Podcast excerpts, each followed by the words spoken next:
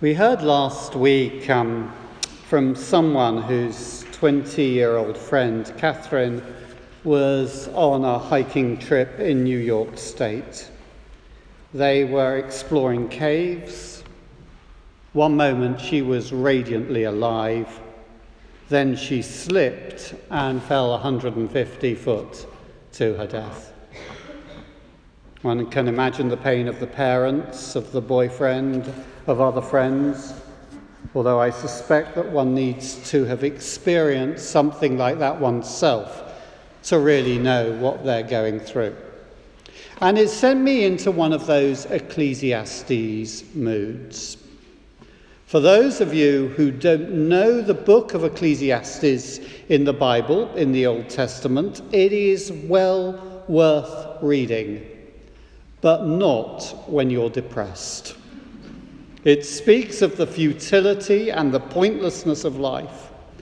If this, what we see, what we hear, what we taste, what we smell, what we touch, if this is all that there is to life, then it is meaningless. All is vanity, says the philosopher. And for some people, and there's no reason to think that we have any get out of jail card free pass to avoid this. For some people, life can go very wrong. That is what happened to this man who was crucified with Jesus. We, we don't know much about him. Tradition gives him a name, Dismas. He was almost certainly quite young. He may have been a slave. Maybe there was a woman, and if so, there probably would have been a baby or young child. It appears that he had been involved in some petty uprising. In view of what he says later, it doesn't seem to have been a particularly noble cause, a cause that was worth dying for. Maybe he was a bit of a hothead. He was out with the lads, carried along by them and their ideas. Maybe things had got out of hand. Somebody had been killed, he had killed someone, and then he'd not been as cautious as his mates. Perhaps he'd been betrayed, we don't know, but he'd been picked up by the Roman security forces and he'd been sentenced to death. Not any normal death, but death by crucifixion. Crucifixion was not a pleasant process. Tom Holland, in his book Dominion, writes Exposed to public view like slabs of meat hung from a market stall, troublesome slaves were nailed to crosses. No death was more excruciating, more contemptible than crucifixion. To be hung naked, long in agony, swelling with ugly weals on shoulders and chest, helpless to beat away the clamorous birds. Such a fate, Roman intellectuals agreed, was the worst imaginable. This, in turn, was what rendered it so suitable a punishment for slaves. So now he hangs there in agony, waiting to die, naked, shamed in front of the crowd, mocked by the soldiers, no doubt. Maybe his wife, maybe his parents are in the crowd. They want to be there for him, but I suspect they weren't there. They just wouldn't have been able to bear to watch. What is life all about? As a pastor, when I was in England, um, I have sat beside the bed of many people who are dying. Some were old and were longing to die, but death wouldn't come. Some were young with small children, and even despite medication, were going through dreadful pain and yet were still trying to hold on. Some had had dreams that were never fulfilled. They'd always wanted to be married, to have children, to do a particular job, to go somewhere, to be someone. but it didn't work out. Some had been through hell, struggling with mental illness or with desperate multiple tragedy in their life. I remember in my last year in Bury St Edmunds visiting one older man. His wife had died, his first daughter had died, and I was going round to see him because his second and only surviving daughter had just died. You can see what I mean about going into an Ecclesiastes moment. What is it all about? Is life, in the words of Ernest Hemingway, nothing but a dirty trick, a short trip from nothingness to nothingness? Are we, like Dismas, just pieces of meat that can be hung up? Are we freakish beings created through the chaos of random mutations who have developed consciousness and find ourselves able to ask such questions? Are we the temporary combination of zillions of atoms colliding together in an instant of time governed by unexplainable patterns that we like to call laws, now here, now gone? Maybe Dismas was thinking about such things, but I doubt it. The excruciating pain of crucifixion would have made it hard for him to think of anything apart from the instant and the desperate desire for the mercy of oblivion. And there will, but there will have been moments when the pain relented sufficiently for him to have flashes of clarity. At first, there was the resistance the blaming of others, the cursing of God, of the world, the, the uh, cursing of whatever was there that could be cursed.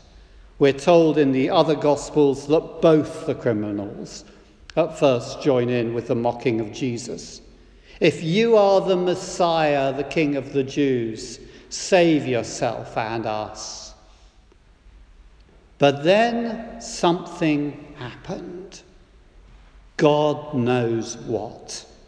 Because as the other criminal continues to mock Jesus, save yourself and us, Dismas becomes silent. Something changes. He challenges the other and he cries out, Jesus, remember me when you come into your kingdom. He sees himself suddenly with crystal clear clarity. He has been mocking Jesus, but he is the one who has made a mockery of the life that God has given him. He has wasted it. He has spat in the face of God and in the face of people. He has intentionally, or maybe and more likely thoughtlessly, because it seemed cool, destroyed others. He has broken the hearts of those who love him and abandoned those who are dependent on him. He realizes that he is not a victim. He has only himself to blame for being where he is. Listen to his words that he says to the other criminal We indeed have been condemned justly, for we're getting what we deserve for our, need, for our deeds. He sees himself and he sees Jesus. Last week, um, Alison and myself were in Kiev and we were at the Anglican church there. And um, I spoke briefly with a young woman who has recently returned from the UK to Ukraine. She'd been in Kiev last Christmas and went along to the Anglican church's carol service there because she said it was something to do and a place to meet people. She made no claim to have any faith. But it did mean when she returned to Kiev uh, a couple of months ago, and she was desperate, she went back to the church. And this time she met Jesus. And everything she said changed.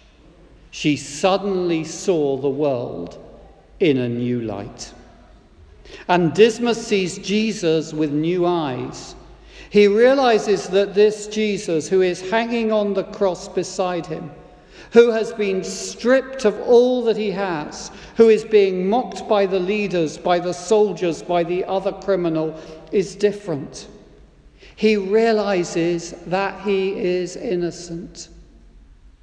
Maybe he doesn't quite get what Paul describes about Jesus in that glorious reading from Colossians, which speaks of Jesus as Pan- Pantocrator, the ruler of all, the one who is in all glory, the one who has created all things and for whom all things exist. But he realizes, and this must have hit him like a train, he realizes that the one who he is mocking as Messiah is in fact Messiah. The one who he is mocking as being unable to save himself could save himself. And the reason the reason he's not saving himself is so that he can save others. It is often said, it was not the nails that held Jesus to the cross, but his love. Jesus, the Messiah, the King, identifies himself with criminals, with sinners, in order to save sinners. He identifies himself with us. He takes onto himself the penalty that each of us should pay. He dies for our sins. He becomes sin for us, in the words of 2 Corinthians 5:21. And so by his death, he saves us. And Dismas cries out, Jesus, Remember me when you come into your kingdom. Jesus, remember me when you come into your kingdom. It's an astonishing statement of faith. Jesus. He's crying out to the crucified Jesus as Messiah. He's crying out to Jesus as the person who will rule as God's king. He's crying out that Jesus is the king who will establish and rule over God's kingdom. And he calls out to him. I'm reminded of Acts chapter 4, verse 12, which speaks of the name of Jesus. There is salvation in no one else, for there is no other name under heaven given among mortals by which we must be saved. Why? Well, the word in itself is not able to save, but the one who we are calling on, the one who is the eternal Son of God, who died for us and rose again 2,000 years ago, the one who answers to that name is able to save. And whether we are calling him from the agony of the cross, from the wonder of looking at the scars, stars at night, from the despair of abandonment, or from under the pillow when the alarm has just gone off at some unearthly hour in the morning, it makes no difference. If we call on Him, He will come to us and save us. Jesus, remember me. Remember me. He's declaring his faith that Jesus is bigger than death. I don't think Dismas was expecting Jesus to be rescued from the cross, not at this point anyway. And there would have been no point in asking Jesus to remember him if death was the end. So he must have assumed that Jesus would be raised from the dead. Again, I think of Romans 10:9 when Paul says, "If you confess with your lips and believe in your heart that God raised him from the dead, you will be saved." For Dismas, it was an astonishing act of faith that was based on the promises of the Old Testament that God would not allow his anointed one to suffer corruption, to suffer death. For us, it's easier to grasp because we live after the resurrection. The first Christians saw the risen Jesus. They spoke with him. They had fish supper with him. Their lives were transformed. And we have their testimony, their witness, that God raised Jesus from the dead. Jesus, he says, remember me when you come into your kingdom. You see, Dismas here declares his hope in the coming kingdom of God. This is the kingdom about which the prophets spoke. Jeremiah, we had that glorious passage which we read, uh, which Nicolette read to us, speaks of a faithful shepherd, a faithful king who will establish justice and righteousness in the land. Isaiah speaks of a king who will bring in a new order. There will be harmony. Creation will be at peace with itself. The wolf and the lamb, the leopard and the kid, the calf and the lion will live together, and they'll be led by a little child. There will be abundance, the land will be fruitful, and there will be no more hunger or famine. There will be laughter and joy and no more weeping. There will be peace and no more war fulfillment and no more frustration, healing and no more sickness or disability, life and no more death. And it is the resurrection of Jesus, his victory over death, his kingship and the coming kingdom, which gives us hope. So remember in your Ecclesiastes moments Remember that we live in a fallen world. And this life might go all wrong for us, and it might go wrong for others who we love. It may feel empty and meaningless. We may experience bitter bereavement. We may face cruel disappointment or be cast aside. We may suffer immense tragedy. We may be completely crushed or find ourselves in the pit of despair. We may, like Jesus, be stripped of all that we have, be shamed and mocked and tortured. We may at times long for death. And yes, if this world is all that there is, my brothers and sisters, it is meaningless. But this world is not all that there is. There is Jesus. Our hope is in Him in the resurrection from the dead, and in the fact that he is king and he is coming with his kingdom.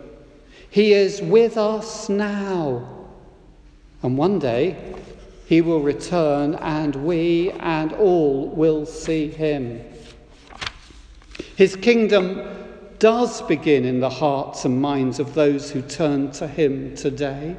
His kingdom can begin in our hearts and minds now but one day it will come in its fullness. And as people who call on Jesus, this is what keeps us going. This is our hope that one day, one day we will be with him in paradise. The story is told of the preacher who was speaking to his congregation. Jesus, he said, said to the penitent criminal on the cross, You will be with me in paradise. Do you want to hear him say what he said to him? Do you want to hear him say that to you? And all the congregation responded, Yes. It was one of those sorts of congregations. All of them, apart from one man who said, No. And the preacher said to him, Don't you want to go to paradise? And the man said, Of course I want to go to paradise.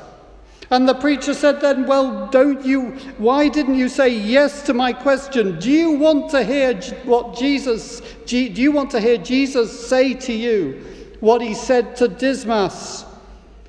To which the man replied, I want to hear those words, you will be with me in paradise. But I'd prefer he didn't begin it by saying today.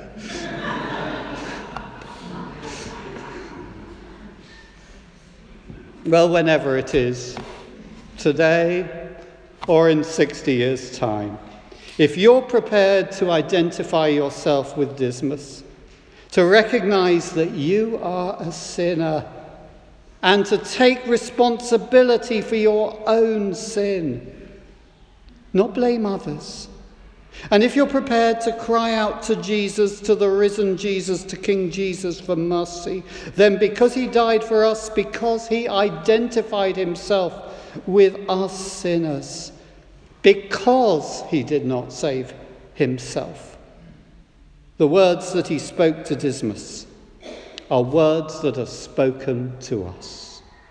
You will be, you will be with me in paradise.